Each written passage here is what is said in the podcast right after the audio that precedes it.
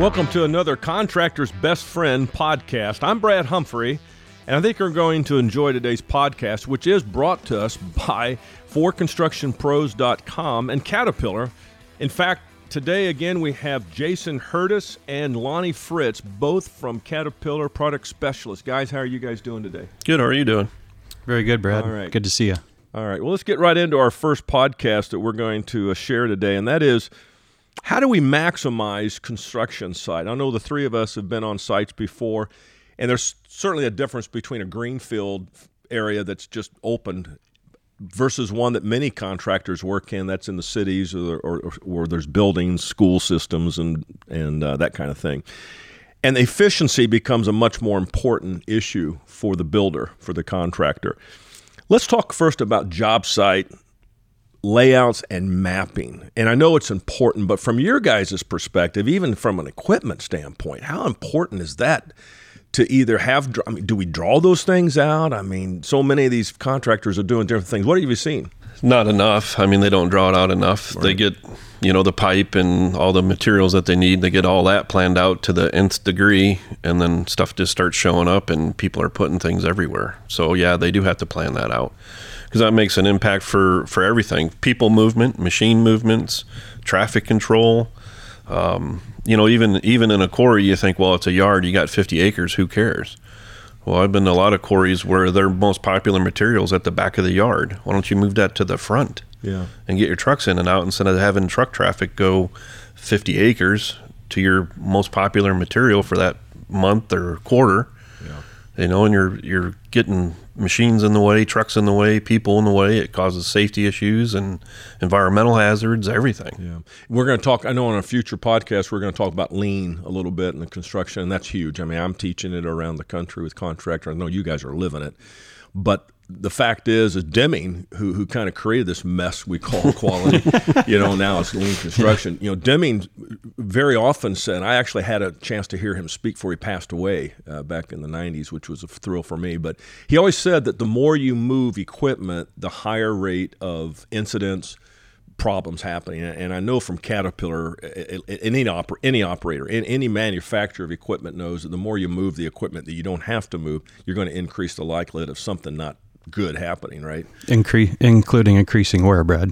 Exactly. Wear and fuel burn and a lot of wasted. Well, you what know, are your? Because I know you've got you've got some contracting experience in your own past. What? How significant was getting those maps and the sites yeah. organized? Yeah, and I wanted to add that, Brad, as a former heavy and highway project manager, um, it always weighed heavily on my mind from the very beginning all the way throughout the job site. And that was, like you said, job site layout, um, effective staging areas. Where do we put the staging areas so they don't become part of the job later and we yeah. have to move everything again? Yeah. Uh, when you start anchoring down trailers and setting up those staging areas, which all come at a cost, right. um, you need to have them in the right place in the beginning. I know in previous podcast, um, we'd talked about the usage of drones.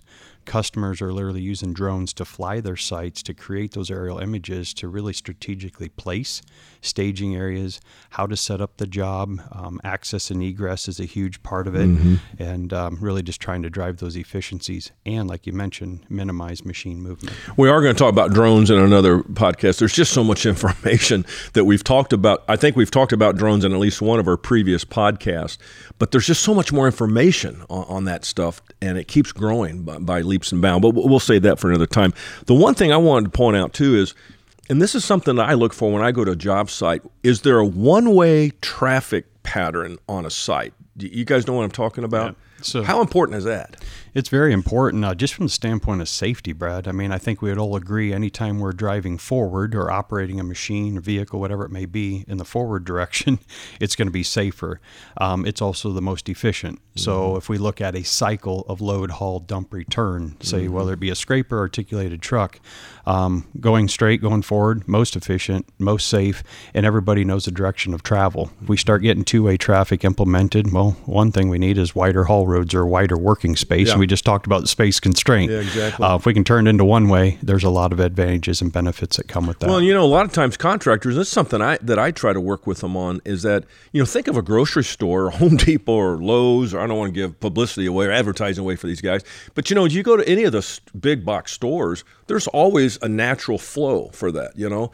And and the thing is, the the contractors that really are planning for that, A, they're going to cut down on on safety issues. There's no doubt about that, Lonnie. I agree with you totally. But it's just smoother and faster.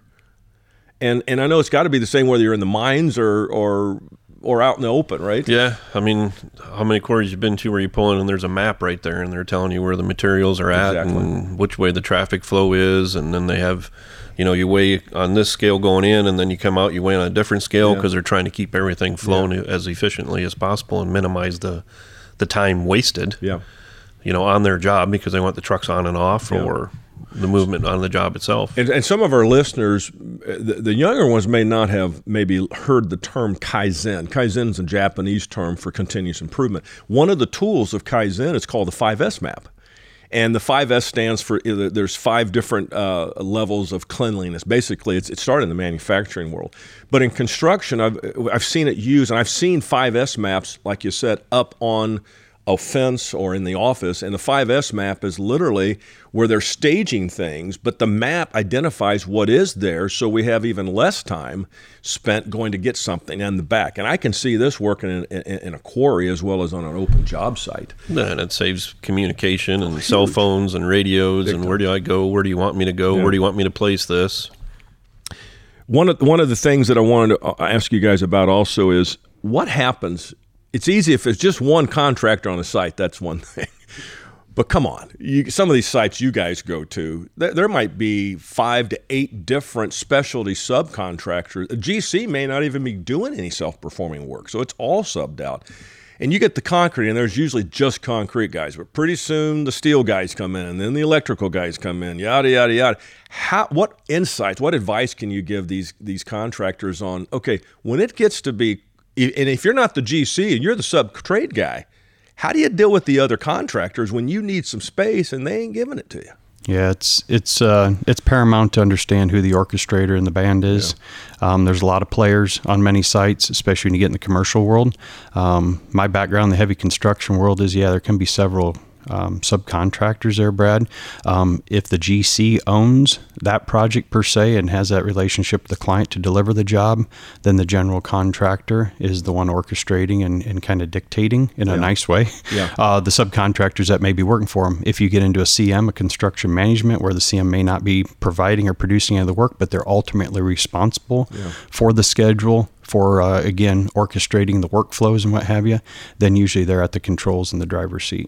There's a lot of burden, and I mean financial and legal burden, that are being placed more and more on the sub-trade market that, that are using your equipment, as you know. And, and these are some great contractors. I've met some great men and women who are leading these companies and are leaders in those companies. But one of the things they are realizing is that more and more of these construction contracts that they're signing up for puts a lot of the pressure on them, the the the, uh, the liabilities on them. So one thing I would really echo what you just said is, especially take it further, if you are a special, you know, sub-trade specialist contractor, which most of our listeners probably are, the fact of the matter is you better really make sure you know what that job site's going to look like, where you're going to be able to stage and, and, and, and store your equipment, especially your equipment and then your supplies and materials if you have any. And get that, you better get that almost written out before you get started. Uh, because by golly, if you break something or you break down, you may be the one liable for it, even though you may not have caused it necessarily. So I just think it's an important thing for us to realize, and especially from an equipment standpoint, because obviously, you know, the equipment's not cheap, and there's no reason for us to increase the likelihood of a, an accident or an incident or something like that. Yeah, the G Cs use uh, subcontractors a lot, not only to leverage their expertise, like you mentioned, Brad, mm. but also to transfer risk. That's exactly and right. And transfer it to those experts. Yeah. You know, a bridge painting subcontractor that does it every day, all day, every year right. is very specialized. They're set yeah. up for it. They have the expertise, yeah. and then it's how do they manage them and, and schedule them and get them in the workflow. Yeah, you know, three of us could talk about risk management at another time, and that could take up a lot of podcast time, I know, but that's a big deal today. And litigation is up in the industry. Of course, construction's up, the building's up. So we see more litigation today.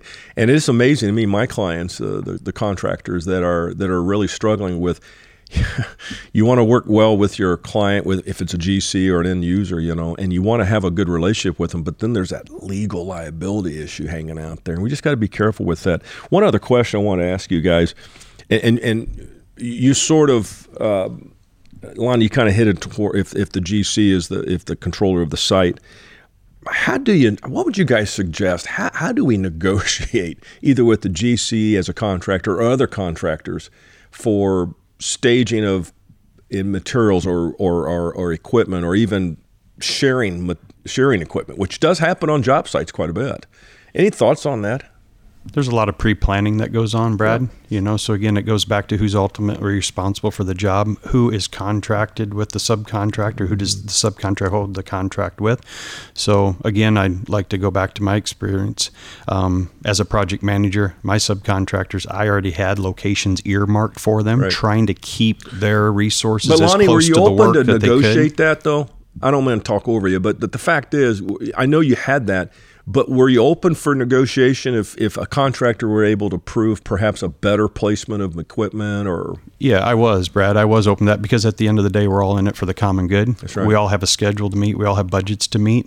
And if we can't work together, then there's going to be disarray and, and, and friction. And at the end of the day, nobody gets done. Nobody's a winner. So yes, I always try to be open-minded because, um, you know, it's the it knowledge is power, and it comes with numbers. And uh, somebody may have a better idea. Maybe it's something I was overlooking. So uh, I think being open-minded in life in general is a is a yeah. key. And uh, on the job site, it's very important as well. Yeah. Uh, Jason, from an equipment, some of the equipment you guys are dealing with is huge. I mean, any words of wisdom on uh, maybe some final thoughts on when you got large pieces of equipment that you're going to have to mobilize, put on a job site? What are the things that are going, what should go through the contractor's mind when they're preparing for that? Biggest in first. I mean, if you have multiple sizes of machines, you know, you got big loaders or big trucks, and then you have skid steers, small excavators, bring the big stuff in first. They're going to take up the most room. They're going to have the longest trailers. Then the smaller stuff can come in second. That seems to be a lot more efficient than trying to move small and big all at the same time. Yeah. Um, and we've also seen contractors, you know, that will have a staging yard off of the job. So all the machines will, you know, be dropped two hundred yards down the road and then locally mobilized onto the job site as needed to, again, minimize the the impact of the actual job site itself. You, you, you, that's gold what you just said. And I just ran into this a few weeks ago on a site where they had equipment. They were prime, I, I walked onto the job site, and, and I know you guys have seen this before. It was, I'm thinking, I'm, I'm rat. I mean, right now we're talking about rats a lot in the news, right? It seems like, but it was like a rat-infested job yeah. site with equipment. And there was, and the fact is they did have room. And we wound up negotiating with the owner of a lot, two lots down, that said no. Ha- I think they gave him, I don't know, five hundred dollars mm-hmm. a month or something like that to be able to park equipment there. And it was not gonna, it wasn't gonna be an unsafe situation. In fact, there was a back alleyway almost that we ran the equipment down. I remember about it. But, but I, I say that you, you just hit on gold. You know, you, you got to stage. We talk about staging, phasing of construction projects, but we need to stage our equipment too, in terms mm-hmm. of how we're getting it on, how we're getting it off. Right? Yes. So again, to make it more efficient, make it much more efficient, because that's what we're after, and we want to make more money. Well, this has been a, a great, uh, great podcast. Appreciate the information you guys provide for us. Uh, be be uh, be sure to to contact uh, your uh, your dealers, especially your Caterpillar guys you're buying equipment from, renting from. We're ha- we've had podcasts on that, and we're just very thankful for the information that uh, that we get and can be supported by by Caterpillar. So thank you for that. Guys, thanks for being here today. Thank you. For this topic. Thank you, Brad. Hope it does uh, does many good things for a lot of contractors. Thank you.